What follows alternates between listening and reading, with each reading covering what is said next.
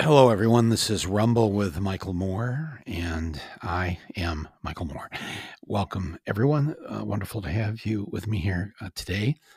Uh, I just uh, I just watched Belfast again in honor of uh, St. Patrick's Day tomorrow. It's such a powerful movie uh, about a Protestant family back at the beginning of the Troubles, 1969. A Protestant family living essentially in a Catholic neighborhood and um, and how everyone for many many years saw themselves mainly as Irish and not uh, not so much as uh, a Catholic or a Protestant or whatever, but uh, because of the way that the British government ran Northern Ireland, the way that the Catholic citizens were uh, kept in permanent second class uh, citizenship, and um, and then finally in August of 1969, the British soldiers opened fire on unarmed uh, protesters, Catholic uh, protesters, and killed a number of them, including a number of children. And all hell broke loose after that.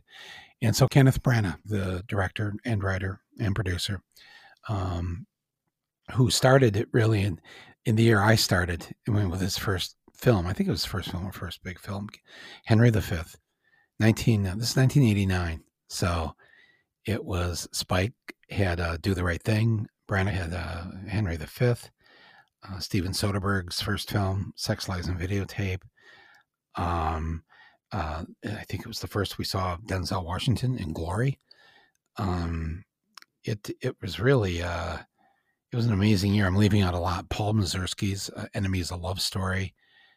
Um, it's I'm just I'm trying to do this from memory now, but there were so many things. Uh, Gus Van Sant's uh, Drugstore Cowboy, and every every festival we were at, Denzel was there at the next festival. We'd all see each other, and Gus Van Sant and uh, uh, Matt Dillon and the others from Drugstore Cowboy.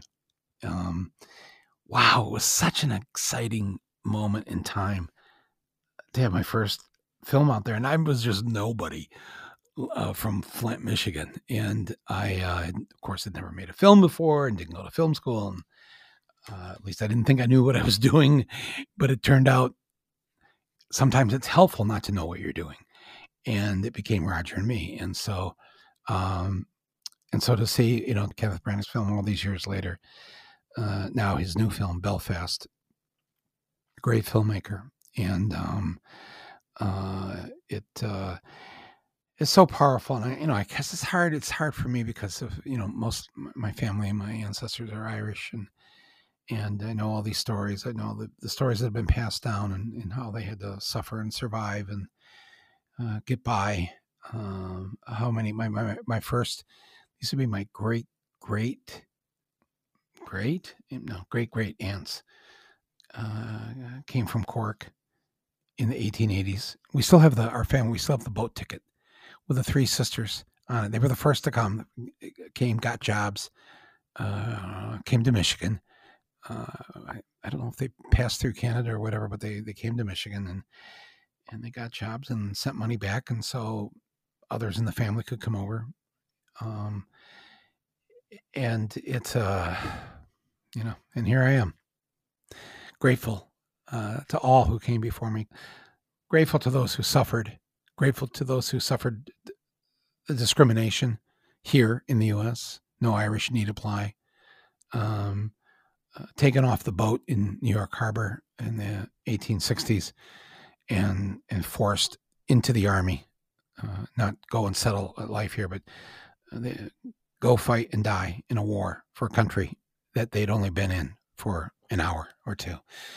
Uh, you know, if you're Irish, you know all these stories. Uh, if you're not, uh, you know, your people, however they got here, be it in chains, uh, be it that they were the first ones here, um, or all the other all the other ethnic groups that have, have come here over the years to to, to try to make it.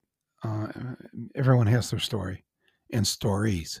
So uh, these were these were mine, and uh, and I've held them close and I remind myself of it and and the empathy that I need to have as a, uh, a, a grandchild of immigrants, eh, it uh, and to stand for those who are now being punished, who are now being discriminated against, never to lose sight of the fact that that that except for the the first peoples, the native people who are here already, and the um, and those who were brought here as, as enslaved human beings.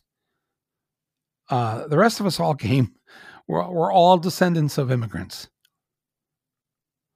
And it is stunning to see the behavior of our fellow Americans when it comes to the treatment of immigrants. And I'll tell you, it's even more profoundly stunning to see my fellow Irish Americans.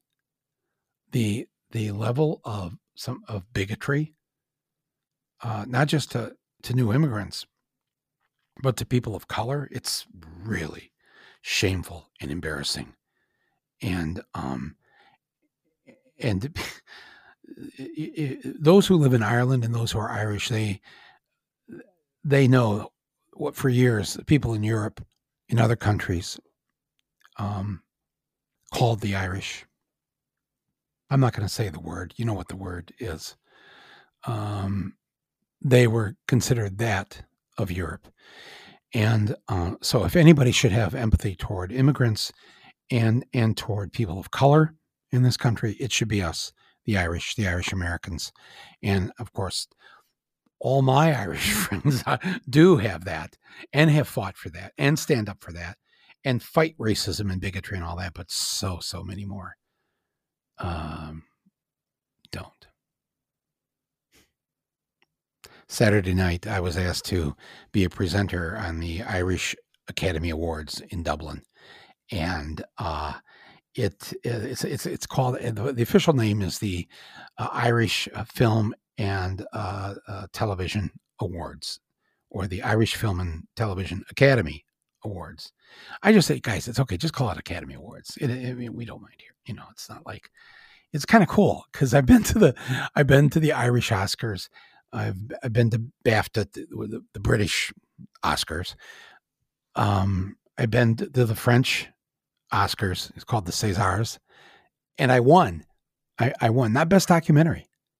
I didn't. I didn't get that.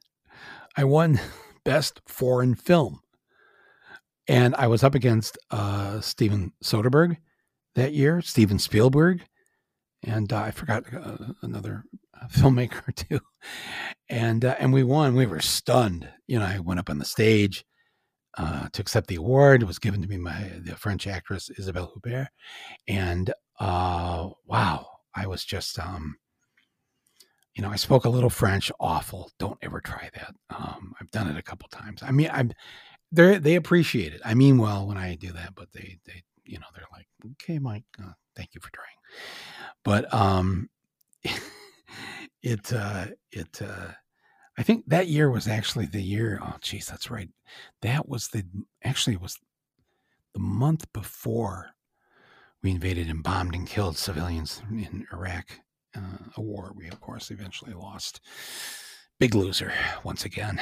But um, I'm probably going to mention that here in a little bit because I want to talk about it as it relates to what's going on with Ukraine right now. But uh, my thanks to the uh, people at the Irish Academy uh, for having me present the Best Irish uh, Documentary Award, Best Irish Documentary of the Year, and uh, and I and I got to speak a tiny bit of Irish, our na- our native tongue, which is not English, and uh, I think I pulled that part off. I didn't hear from anybody because we Irish will be the first to make commentary on uh, uh, anybody who's up on their high horse thinking that they can, oh, oh, so you can speak Irish now, Mister Moore. Um, but uh, no, it's uh, but St. Patrick's Day. Um, I'm recording this on um, on the um, I don't know whatever. It's the day before St. Patrick's Day, I guess, or sort of the day before.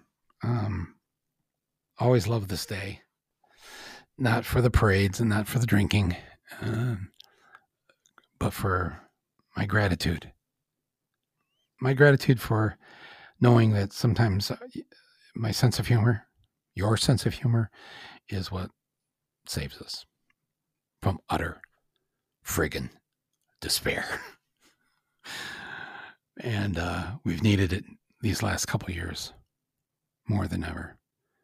But the best part about seeing Belfast uh, today is that two years ago today was the last time I entered a movie theater to watch a movie. And today I called up the person who I went, went to the movies with two years ago today, and I said, uh, "Have you been to the movies yet in these two years of the pandemic?" And no, no, no. I know me neither. Um, let's uh, let's do it. Let's just do it. We're good. We're good. We're we're triply vaccinated. We've got good N95 masks. Um, let's just go do it. What do you want to see? I want to see Belfast. It looks like a like just the look of it, the cinematography, it's just black and white, beautiful. I want to see that. I want to see it in the theater. And you know, you can go on on many theaters now and see how many seats have been sold and where they've been sold. And so this theater had 150 seats, and 138 of them were empty. So talk about social distancing. It felt safe. Um, and I had already talked to people at AMC about their filtering systems and the things they've done during the pandemic. It's not what I did at my theaters. I went whole hog on uh, uh, big new filters, uh, air exchange, fresh air, new fresh air in there every uh, you know ten or fifteen minutes, just to make it as safe as possible. Uh, they don't do that in the you know the multiplexes, but they have done many things uh, to make it safe. And so it felt safe. And so we went to the movies. We went to the movies and saw Belfast. And um, wow, I was in tears. The final scene. It just hit too close to home. And uh, so thank you, Kenneth Branagh, for making this incredible movie. It is nominated as Best Picture, and I think a whole bunch of other nominations uh, this year for the Oscars. Not the Irish Oscars, the American Oscars. And, um, but it was also personally uplifting for me to get out and to go to one of my, maybe my favorite place, you know, my real church that I used to go to two, three times a week and now I haven't gone in two years. If you could be in here in the podcast room right now and just see me how how uplifted I am, uh, and um, how glad I am to be alive, and how sorry I am to all those who've had to suffer or who've lost loved ones. Nearly a million Americans gone. Well over six million worldwide. Um, so, you know, I think that's also part of the Irish in us, how much we care and how much we don't forget the suffering of others. So, here I am, reanointed in the movies. and um, ready to go. Uh, as I'm recording this, just a few hours before President Zelensky from Ukraine is going to be on a big screen live inside the House of Representatives, where both houses of Congress will hear a talk from him. Uh, I'm sure it'll be a powerful and emotional moment. Um, everyone I know is behind him, but um, I have some things to say. He's going to make certain requests of us uh, in the morning that I want to suggest we pause and think about it first. That will be the next uh, 30 minutes or less of what I have to say. It won't be long. And before we get to that, let me just thank our main underwriter. Thank you, of course, to Anchor, but thank you to uh, this wonderful organization that has started to underwrite uh, my podcast recently, and I'm uh, very grateful uh, to them. And uh, I, like most of you, I'm sure, have had a lot of time to think here over the past couple of years, and that time has made me mm, curious. Curious in a way where a lot of the junk food TV and so called content mm, can't really scratch the itch. You know this feeling, right? Um, that's why when you find something, especially during this pandemic, that is like, wow, it it it just kind of gives you a bit of a a bit of a rush. So I am delighted to thank our new underwriter and to thank them for supporting my voice and this podcast. And they are called Wondrium. Wondrium, W O N D R I U M, Wondrium. They are the streaming service that is made for lifelong learners. I hope that's everyone that's listening to this show. Whether you're seeking out, um, say, a compelling documentary or trying to learn about a new skill or subject matter, Wondrium is the place for you. Wondrium has mind blowing premium encyclopedic programming on virtually any topic that you can imagine, all designed to move you forward on your journey to learning something new. There's some really incredible stuff that I have found on Wondrium. There's an incredible documentary on Stanley Kubrick's right hand man, Leon Vitali, called The Film Worker. Just uh, takes you behind the scenes of Kubrick and how he worked. Amazing. And and speaking of uh, Leon Vitali, who has uh, come to my film festival in the past, there's a fascinating story of how this aspiring British actor ended up being integral to Kubrick's singular vision over the years, including auditioning, get this, more than 4,000 child actors to find the right one to play the little boy in The Shining, Danny Torrance. Can you imagine that? Four, he literally, I know, I know the story because he told me his quest across America, mostly focusing on the Midwest, to find that little boy that had to be the correct little boy uh, to play uh, this role. And it spoke volumes about how Kubrick created perfection uh, in filmmaking. Wondrium also helps you learn uh, through engaging video and audio learning experiences, interactive how to guides, and documentaries. And it's all led by teachers and professors and experts who will inspire you and remind you of the fun in learning. So, if you don't mind me saying, Today is the best day to get started. Wondrium is offering my listeners, you, the Rumble listeners, a special limited time offer, a free 22 day trial membership to celebrate springing forward into learning something new here in this first week of daylight savings time. But this offer will not last long, so please sign up today. To get this offer, you need to visit wondrium.com slash rumble. Again, that's Wondrium, W O N D R I U M dot com slash rumble, R U M B L E. And in doing so, you can get your learning on today.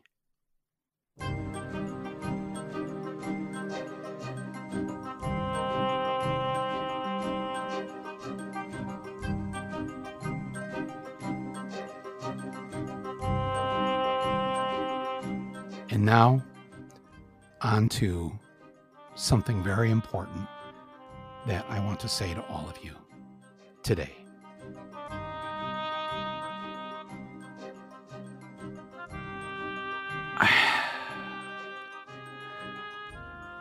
I don't know if you feel this way, but I feel this way. I feel I feel that there are people that are trying to take us to war. And I'm not talking about the, the people like Putin. I mean, and, and if you've listened to my podcast and you read my uh, things online and whatever, my Substack, you know uh, exactly how I feel about uh, Mr. Putin. And um, you know exactly how I feel about the Ukrainian people. And as someone who years ago traveled both within what was then the USSR, the Soviet Union, and someone who, myself, who then came back and traveled in what was the new Russia. And twice was present when Mr. Putin, long before he was uh, president of Russia, um, where he was present, where I was present. Our paths uh, weirdly crossed. So, my feelings about all of this, about what he's done, about the, the sad and tragic place that the Ukrainian people are in, none of that has changed in these last few weeks. But here's what has changed. What has changed is there are those who are trying to take us to war. And I mean, they're trying really, really hard. And some of it is very effective. The media, our politicians, our corporations who stand to make millions, billions off of war. Um, and you know what? I've been through this enough in my lifetime that I'm hip to it. I know when I'm being manipulated. And I wanted to take a few minutes in this podcast here today. Um, it's it's uh this won't be long.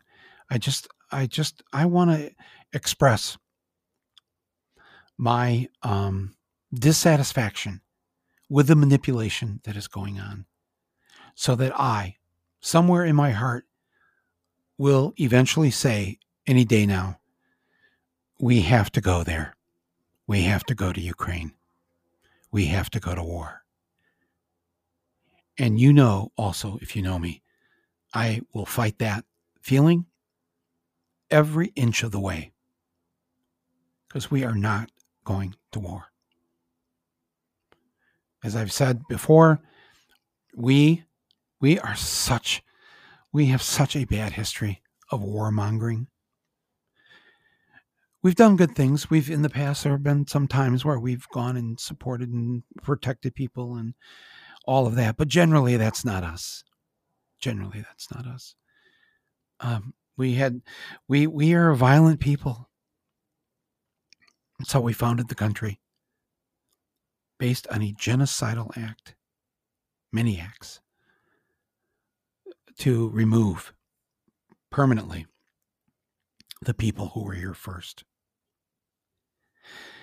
And then our second original sin, that of bringing slaves here through acts of violence, killing a lot of them, hanging a lot of them. But we needed to build the new country and we needed free labor.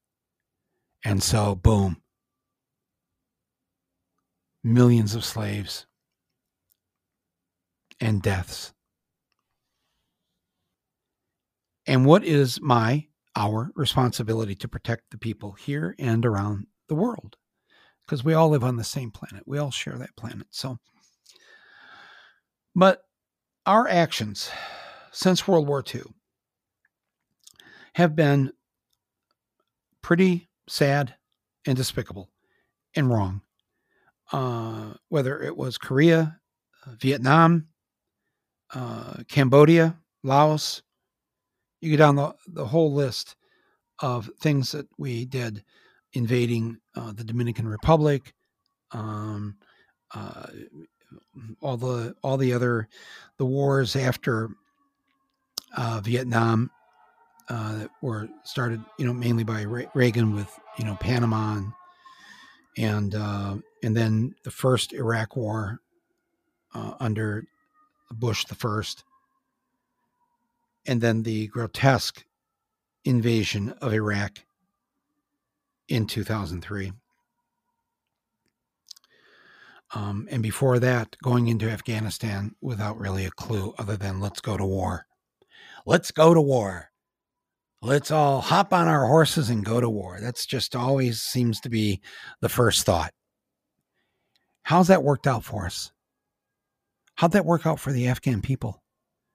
How'd it work out for the Iraqi people? So after these two colossal mistakes, um, I wrote a thing uh, basically saying that we have to go to the timeout room. We Americans, we are not allowed to go to war anymore. If if there's a justifiable reason to help others who are being attacked, whatever, there's things we can do, and we've seen that in this case here with Ukraine, with sanctions, uh, with uh, defensive uh, armaments. There's things we can do, but we can't go there. We must not go anywhere because of our behavior in these last 20 years. We have to stay in the timeout room. And it's how I feel this week, but I'll tell you, I have to turn the TV off. Are you are, are you feeling the same way that you can't watch the news anymore? I mean, I literally have had to stop. I'll, maybe once a day, I'll check in just to see what kind of BS is being shoved down the throats or the ears or the eyes of the American people. And every day, have you noticed this? It just gets more and more and more. And the story they want to tell, the sad story, the sadder the better, showing the Ukrainian cities uh, being bombed, showing people dead in the streets, showing the children awful, awful, awful. And your heart breaks.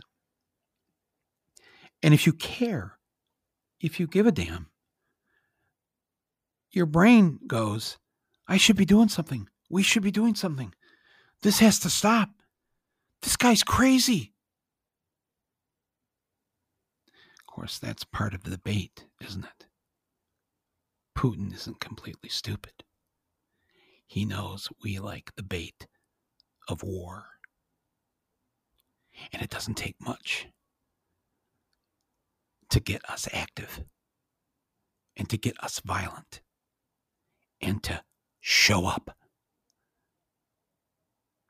thousands and thousands and thousands of miles away. He's doing something on his doorstep. He's doing something to a country that used to be part of Russia. He's he's you know it's it's it's again just imagine if he had sent Russian troops to Mexico or Canada here in the last month. Where would we be then? Probably not in the timeout room, right? Yeah. But he knows us. He's got our number. Most of the world has our number.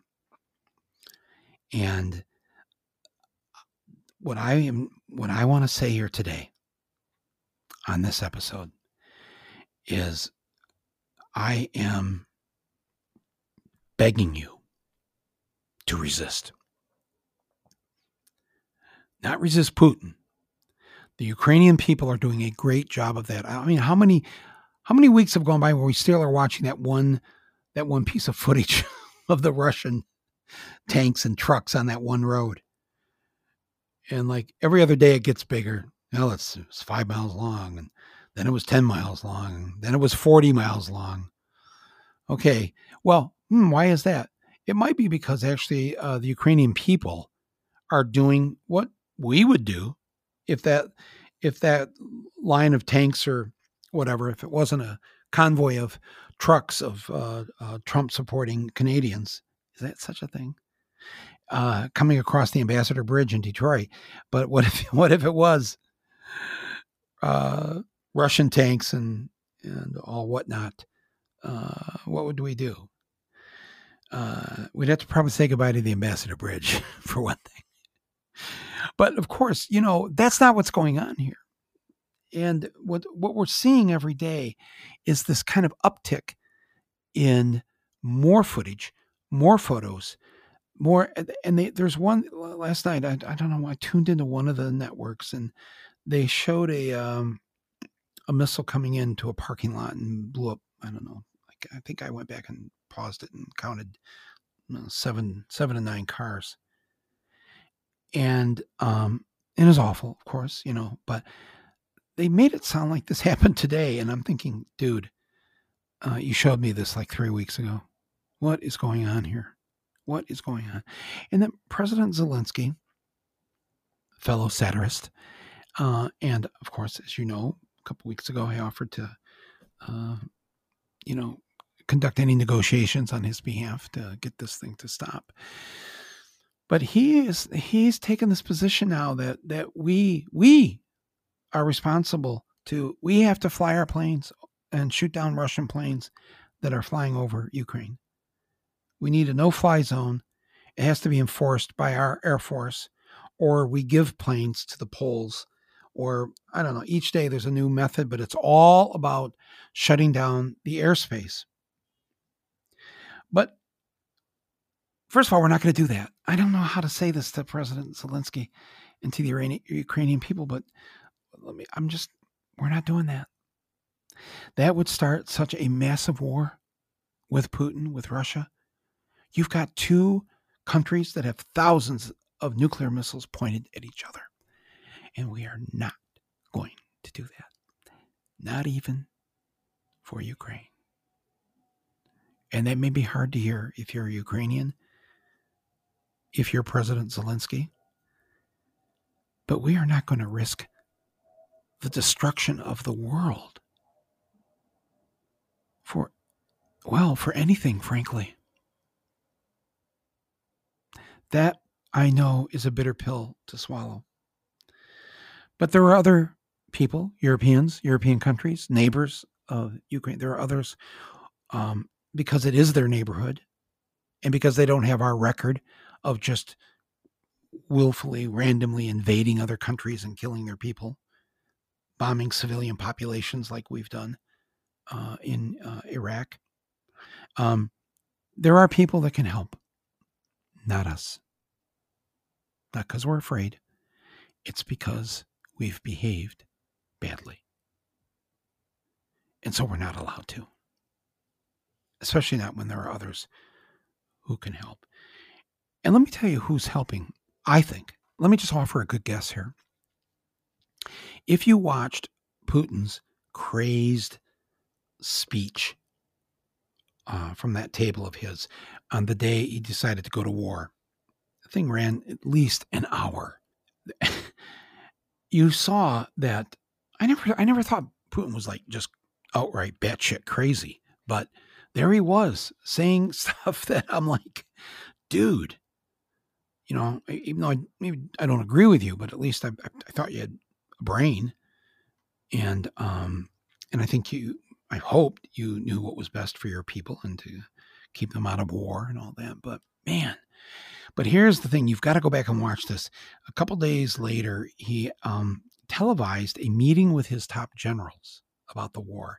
And again, he's at one of those hundred foot long tables, or it's not that long, but you know what I'm saying. It looks like it's, you know, it looks like you know he's at one end of the table in Moscow, and the people down at the other end of the table are in Minsk. Uh, but th- they would cut away to the generals, like close ups, two shots, and the generals were like looking at each other out of the sides of their eyes, or they were looking down at their papers and trying to pretend they were shuffling them around. Or if I could have put subtitles under the looks of those generals' uh, faces, it would have said, This guy is fucking nuts. That is the look on their faces. You'll see it if you if you go back and look at it. They're, they're, they looked embarrassed. They looked like they were trying to look communicate with each other because they couldn't say anything. Like, what do we do? I don't know. What do we do? We, we, we must do something. yes, you must do something because he, he is going to get your soldiers killed. So, between that and then a week or so ago, the various oligarchs, the uber wealthy in Russia, people that were have been made wealthy essentially by Putin and his crimes and his his dishonesty. Um, but they started coming out publicly against the war, saying it was wrong. We need to end this. Stop it. Like, like the top three or four, of the richest ones in Russia, were saying publicly to Putin, stop. And I have felt pretty much since last week, and again, I don't know if this will happen, But I think what may stop him and what may stop this war are the people who enjoyed their wealthy criminal life in Russia with their billions of dollars that he made available to them. They probably don't want that way of life to end. And a war like this mm, could make that come to a close. So they want to stay rich, live rich, and and the generals and the soldiers, they want to live and they don't want to fight for something they don't believe in. And I thought, well, you know what? That is going to that is going to bring we won't have to really do anything I think here maybe in the next few weeks. The generals and the rich are going to put a stop to this. Either they're going to convince him to stop or come up with an idea to save face, or there may not be a Vladimir Putin any longer. Something will happen. That's that's my just a wild idea in my head that may be true. And you know me, if you've been with me for a number of decades, uh, you know that sometimes when I have these crazy ideas, um, it's actually what is the truth and what will happen. Um, so maybe not. I could be wrong. Um, but but we jumping into this war and tugging on our heartstrings and and today a documentary filmmaker an american uh, brent renaud and uh, and uh, another reporter for fox news killed there and um, it's a good way to get americans again to get behind a war. Now they're killing us. They've killed american journalists. They're killing americans. Did you hear me? They're killing americans! Fight, fight, fight, fight, fight, fight, fight. and I'm here to say Eh, that while I'm very sad about that, and I will remember all who have perished in this war, be they Americans or not. The solution is not for more to perish.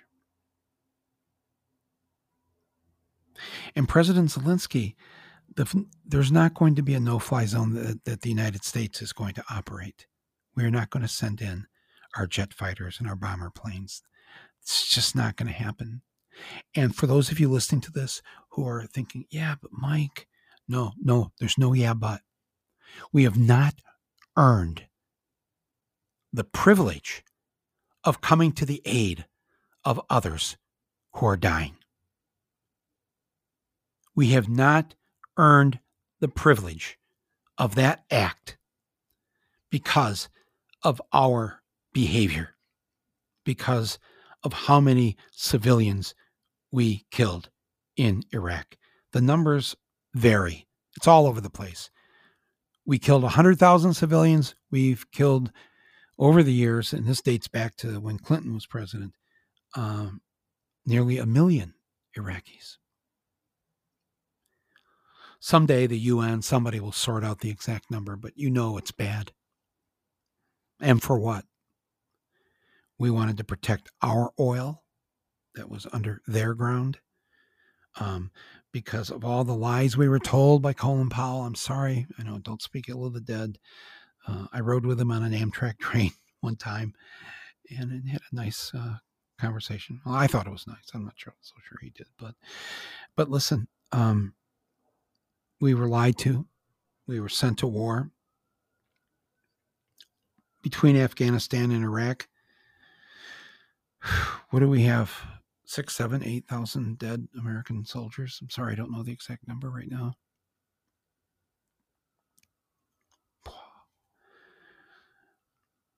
You know, and if there's if there's seven thousand of them, that's fourteen thousand parents who lost a child. It's thousands of husbands and wives who lost a loved one I don't know how many thousands of kids no longer have a dad or a mom because of our insanity. So, no, President Zelensky, we're not coming. I know that's hard to hear, and we will help. We are helping. in every other way possible. And we will support your neighbors who I know want to help you. But all of this, you know, the the the, the bombing yesterday that was just 10, 15 miles from the Polish border in Ukraine. And they all got on TV, all the politicians, all the ex generals, all the pundits. Last night and today, the Russians bombed a, a base that was just a few miles from the Polish border. And all we've had to listen to today is Putin, we told you, you touch any, any acre of land, bomb it, kill its people, whatever, of a NATO country, we're coming in, all of us, one for all and all for one. And you did this just a few miles from the Polish border. We're ready. We're re- do that again and have one of those missiles go astray and come into Poland, we're coming after you. that has been the drumbeat all today. And I have to tell you something.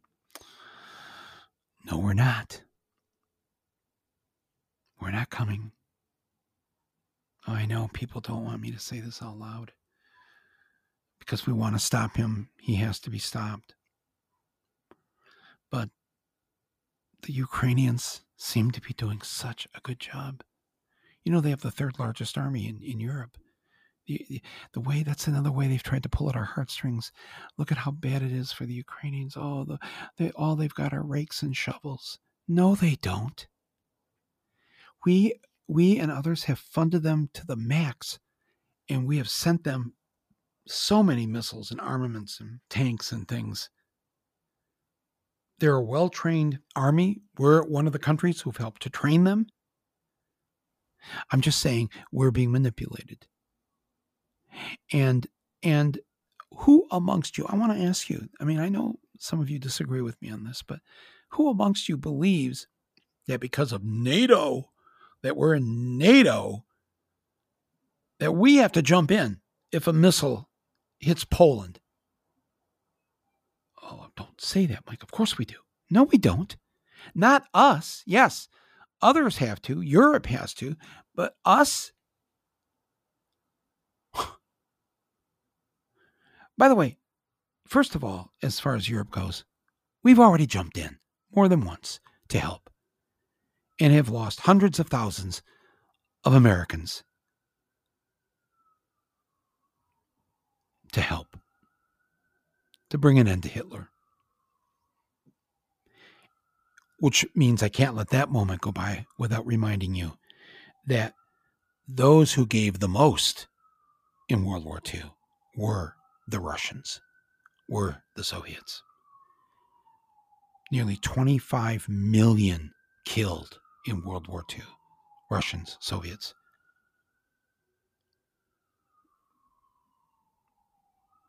To stop Hitler without the Soviet Union, a lot of people will say and will tell you, historians will tell you that whew, the Russians had to really take it on the chin. And if they hadn't, we may not have won that war. They became such a distraction to the sick mind of Hitler. And also because this all this Eastern Europe and that Russia and all that contains so many Jewish men, women, and children. Um, the idea of just going there for Hitler was just like, uh, you know, uh, breaking open a, a, a, pinata, and out falls all the people that he wants to execute and kill. They had to fight and fight a vicious fight and lost so many millions of people and we lost a few hundred thousand. And so it's not like we haven't done this, and it's not like we necessarily wouldn't do it again under the proper circumstances. But right now, we just ended the Afghanistan war this past year, and um, Iraq went on for so long. We are not allowed to do this, President Zelensky. And the, the whole thing about that we have some responsibility or that we should feel guilty about this or whatever. Well, let us feel guilty. I do feel guilty. I wish that we could protect this entire planet in more ways than one, not just when it comes to war. But we are a miserable failure at that, and you cannot ask us to do that which we really have not been successful in doing since World War II. And to the media, stop it. Stop it. All these stories every day, every night. What are you trying to do? All the stories. You've got reporters at the train stations and showing an awful situation with a million or two million refugees. Oh, it's it is awful. We don't need you manipulating the truth. The truth is hard enough. We all feel it.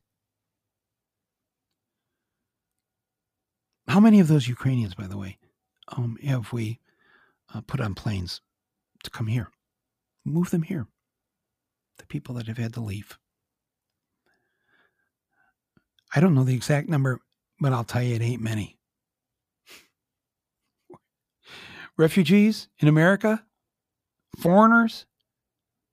No. That's not us. That's not us.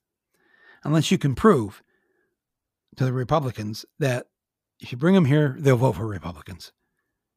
That, that's how it worked under Reagan and before him with the Cubans and uh, Vietnamese. Anybody anybody who would pledge their loyalty to the Republicans that would increase their votes in those places in the country where they were brought talk about manipulation, talk about using them.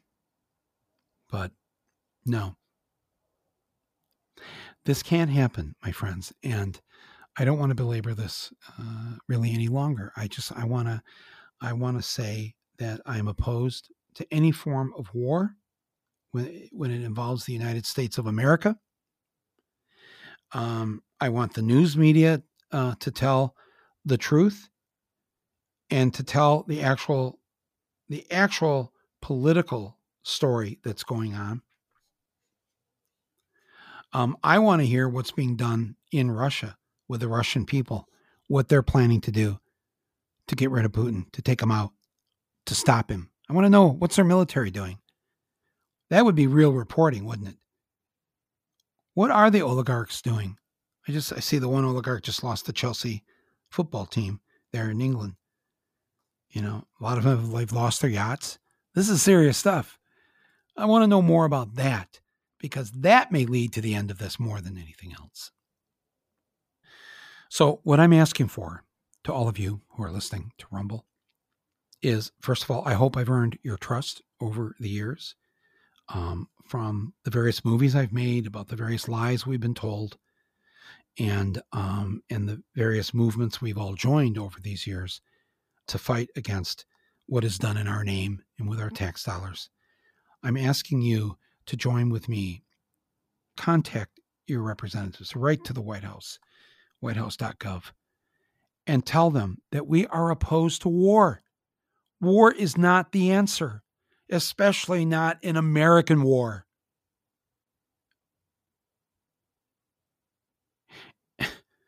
It's been what now? 70 what? 77 years since we've been useful in that regard. It's not now. To all of you who are parents out there, and you have a teenager,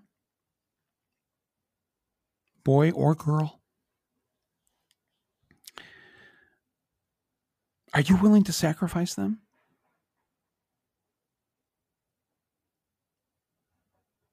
You, would you give up their life tonight so that we can save Kiev? Look at your children right now, and I don't care what age they're five, they're 10, they're 15, they're 20. Just say to yourself, yeah, you know, uh, little Jason here, eh, yeah, he's a good kid, love him, love him to death. Key part is death, though. I'd be willing for him to die to get Odessa back. You can't do it, can you? No. There are things that all of us would be willing to give our lives for. And I think the number one thing that each of us would be willing to give our lives for would be to keep our children alive. That's why we're not letting them go off to war. And you cannot sit there as you listen to me and say, "Well, no, I think we should we should be in there. We should uh, go into we should no no fly and all. Yeah, we should do that." Um, because of course your kids are not in the military. So let somebody else's child die. Let your neighbor's child, let your cousin's child die so we can get back the Chernobyl nuclear plant. Can you say that? Or let's just be more honest here. Let the children of the poor and the working class let them die. I give them up. Really? Let the children of black Americans and brown Americans let them die. That's who's going to die, by the way. You know that. I didn't need to say it, did I? Really? White people, my friends, please, come on. Let's be honest.